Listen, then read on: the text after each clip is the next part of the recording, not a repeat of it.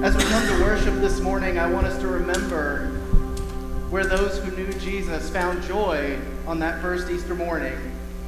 Their joy was not in the cross, their joy was not in the sacrifice, not even in the empty tomb. Joy was found in the newness of life. Joy was found when Mary encountered the living body of Christ. From John chapter 20. Early in the morning of the first day of the week, while it was still dark, Mary Magdalene came to the tomb and saw that the stone had been taken away from the tomb. She ran to Simon Peter and the other disciple, the one whom Jesus loved, and said, They have taken the Lord from the tomb, and we don't know where they've put him. Peter and the other disciples left to go to the tomb. They were running together, but the other disciple ran faster than Peter and was the first to arrive at the tomb. Bending down to take a look, he saw the linen cloths lying there, but he didn't go in. Following him, Simon Peter entered the tomb and saw the linen cloths lying there. He also saw the face cloth that had been on Jesus' head. It wasn't with the other clothes, but was folded up in its own place. Then the other disciple, the one who arrived at the tomb first, also went inside. He saw and believed. They didn't yet understand the scripture that Jesus must rise from the dead. Then the disciples returned to the place where they were staying. Mary stood outside near the tomb crying. As she cried, she bent down to look into the tomb. She saw two angels dressed in white seated where the body of Jesus had been, one at the head and one at the foot. The angels asked her, Woman, why are you crying? She replied, They have taken away my Lord, and I don't know where they put him. As soon as she had said this, she turned around and saw Jesus standing there, but she didn't know it was Jesus. Jesus said to her, Woman, why are you crying? Who are you looking for? Thinking he was the gardener, she replied, Sir, if you have carried him away, tell me where you have put him, and I will get him. Jesus said to her, Mary. She turned and said to him in Aramaic, Rabboni, which means teacher. Jesus said to her, Don't hold on to me, for I haven't yet gone up to my Father. Go to my brothers and sisters and tell them, I'm going up to my Father and your Father, to my God and your God. Mary Magdalene left and announced to the disciples, I've seen the Lord. Then she told them what he said to her. So I want us to try and put ourselves in Mary Magdalene's sandals or shoes today. Over the last few days, your friend and teacher has gone somewhat ballistic in the temple, driving out the money changers with whips, flipping over tables. Then during the Passover meal, he knelt down like a servant, washing everyone's feet before taking the bread and the cup and saying something about his body and his blood. Then Judas, one of the twelve, Jesus' closest followers, led an armed mob into the garden as Jesus was praying to take him away. She was there until the end. She saw it all, watched as his body was pierced, watched as the blood poured out watched the life leave his eyes. What can all of that mean for the new life he was teaching about? How can the world change if he is dead? What will we do without our teacher? He was our friend, and we loved him. Mary didn't come to the tomb that morning with joy. She didn't come to the tomb with thanksgiving. She didn't come to for anything other than to say goodbye and to grieve. She came to the tomb in mourning. She was despondent, defeated. She had come to perform the ritual preparation. She had come expecting to find a body. So imagine the confusion she must have felt when she discovered that the body was gone. Who had taken the body?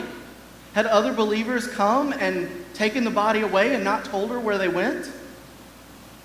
Had someone rolled away the stone so that his body could be taken away by wild animals? Had the authorities sought to deny Jesus' followers even this measure of comfort in his death by denying them a place of worship? Perhaps some of you can picture this. Mary, she can't think of anything else to do but to go find the other disciples to see if maybe, maybe they know what happened. But Peter and the other disciple that Jesus loved were just as confused as she was. They run back to the tomb to see it for themselves. They, they can't really believe Mary.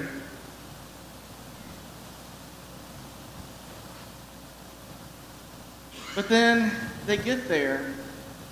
They're thinking, well, maybe she was just at the wrong tomb.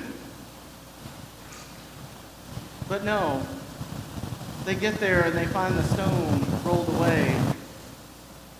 They look inside and they find the cloths laying there.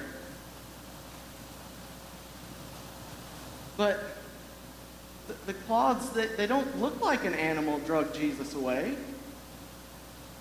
And, and well, that one is rolled up nicely and set to the side over there. That doesn't seem like something that the soldiers would do if they had moved his body. They saw the evidence and they, they believed Mary's story now that the tomb is empty, the body's not there, but they, they still don't understand what it means. So they left again to return to their lodgings, still not really sure what to think, and Mary stays behind crying in the garden.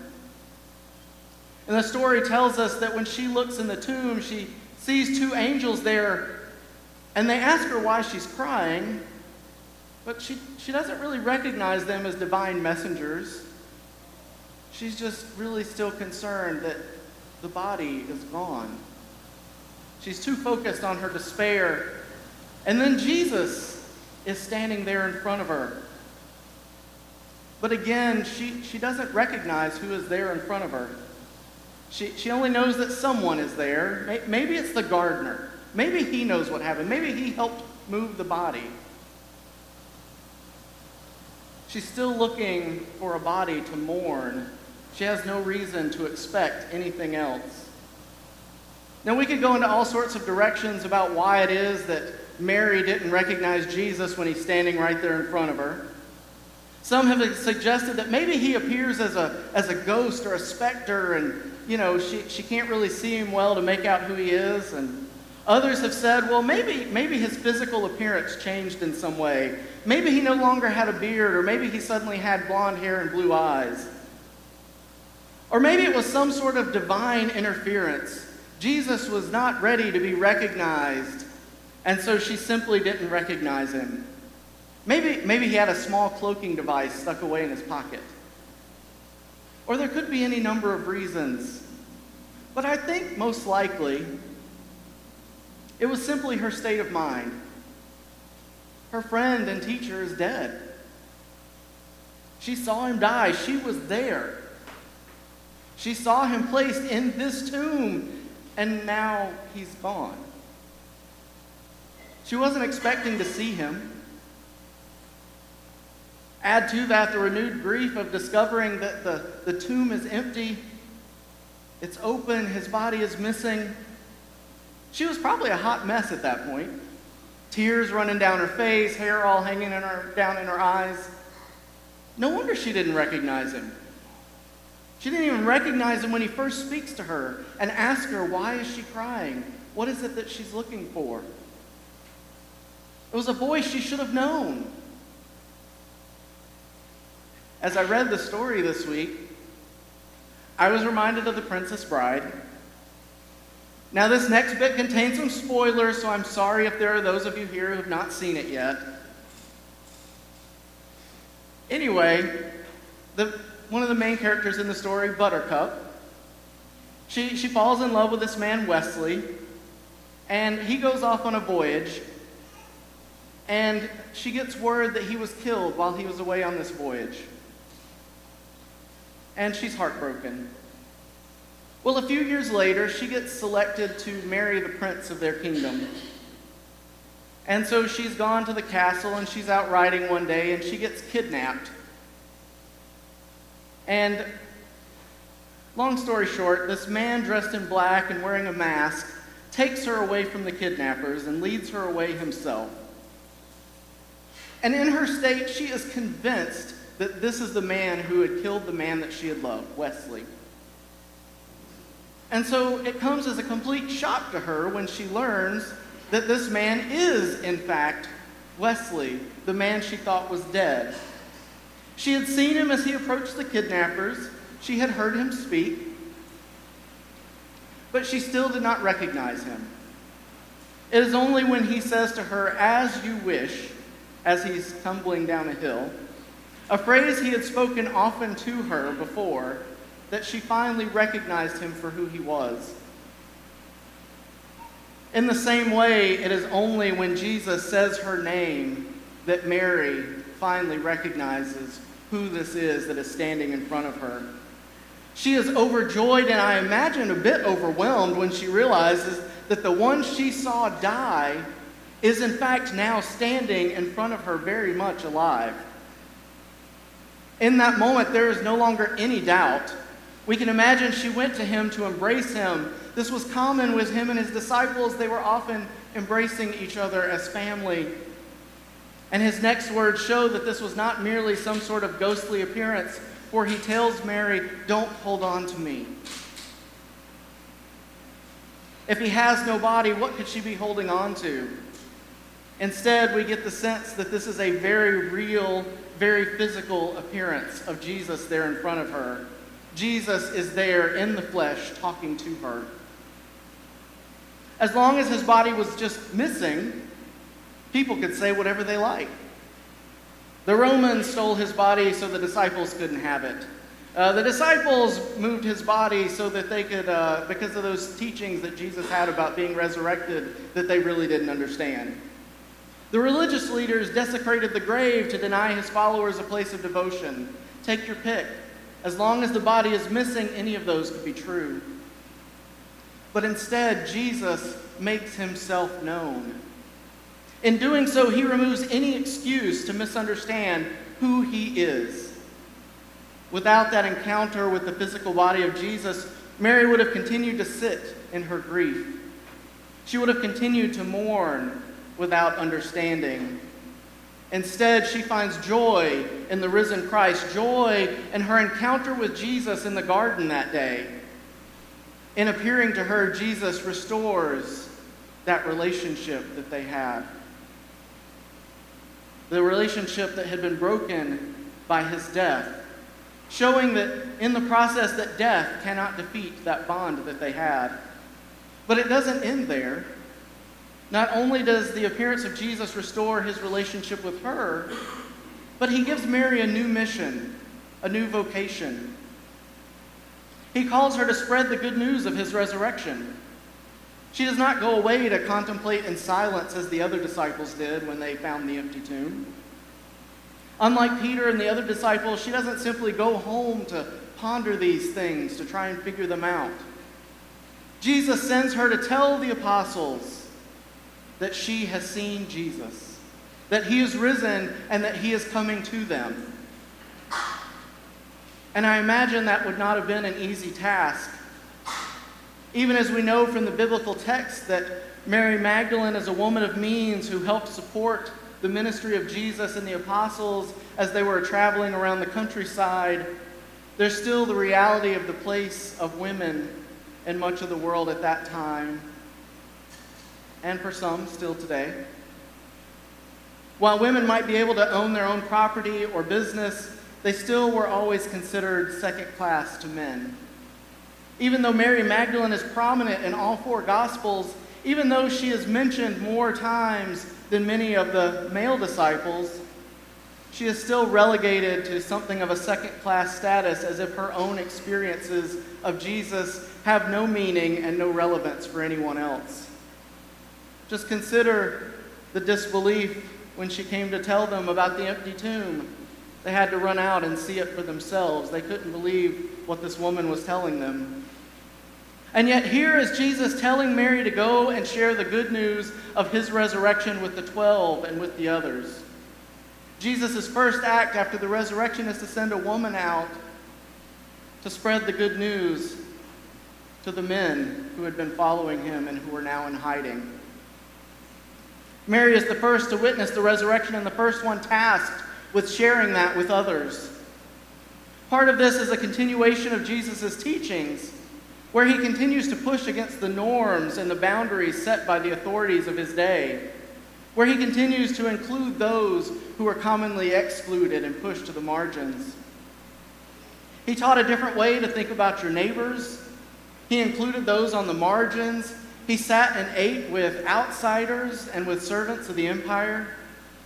He broke the rules when they got in the way of love, and so it is, should be no surprise to us that he would send a woman out with the good news of the resurrection. But an equally important part of this is that healing of relationships. The story of Jesus raised for the dead is not for Mary alone. It is not just the relationship with her that needs to be restored. Jesus needs to reinstitute that relationship with others as well. And so he doesn't tell Mary to keep this to herself. He tells her to go and spread the word. Go tell the rest of the followers that I am coming to them.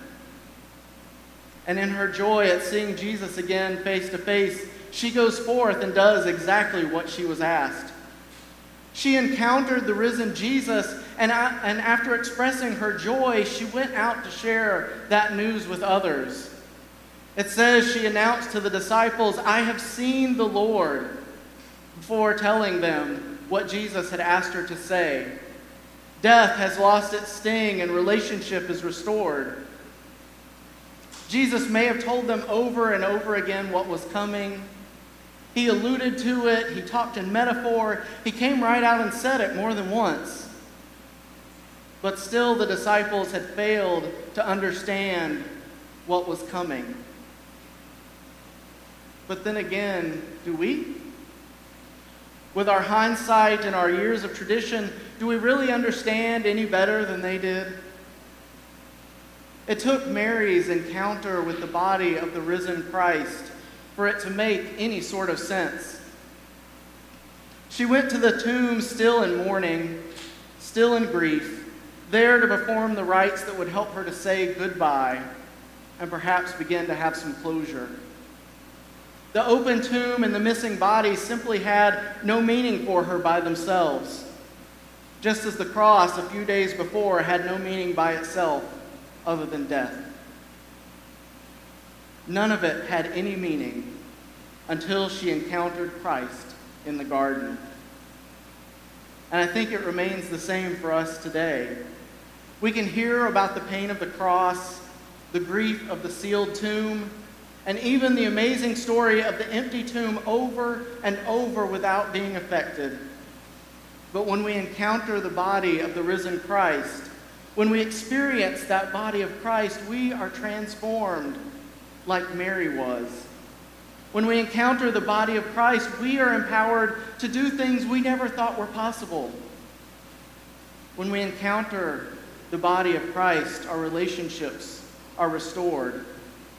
Like Mary, we want to have that encounter with the living Christ that calls us by name. We want to have that encounter with the body of Christ that changes our life, that turns our grief into hope our pain into joy. Like Buttercup, when she learns Westley is alive, we want to answer, You're alive. If you, if you want, I can fly. It is that assurance of new life, that continuing relationship that the resurrection allows, that is our joy in this season.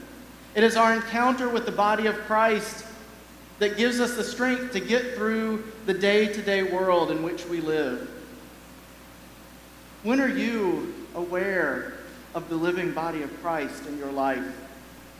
Where are those places where you encounter the body? Is it in the church? It is in the garden of God's creation?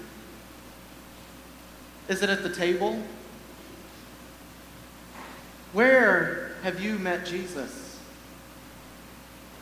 And perhaps just as important a question who is it that is the body of Christ. And what do others see when they encounter that body?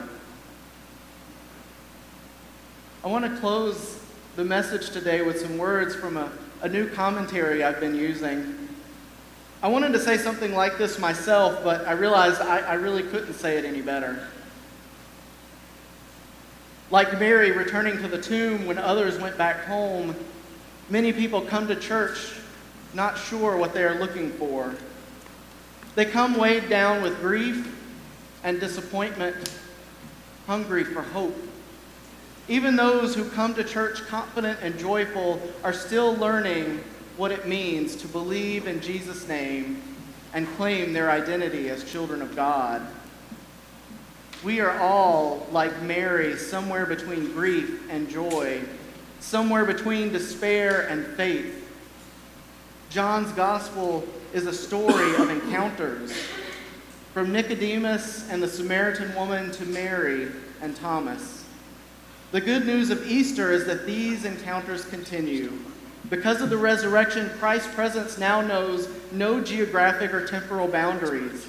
Christ is risen indeed, and so we come to church hoping to say with Mary, I have seen the Lord. Mary went to the tomb that morning expecting to find a body. And what she found instead was the body of the risen and living Christ. Death is not the final answer. God's love is available to us and still reaching out for us. Christ is risen, and for that, thanks be to God.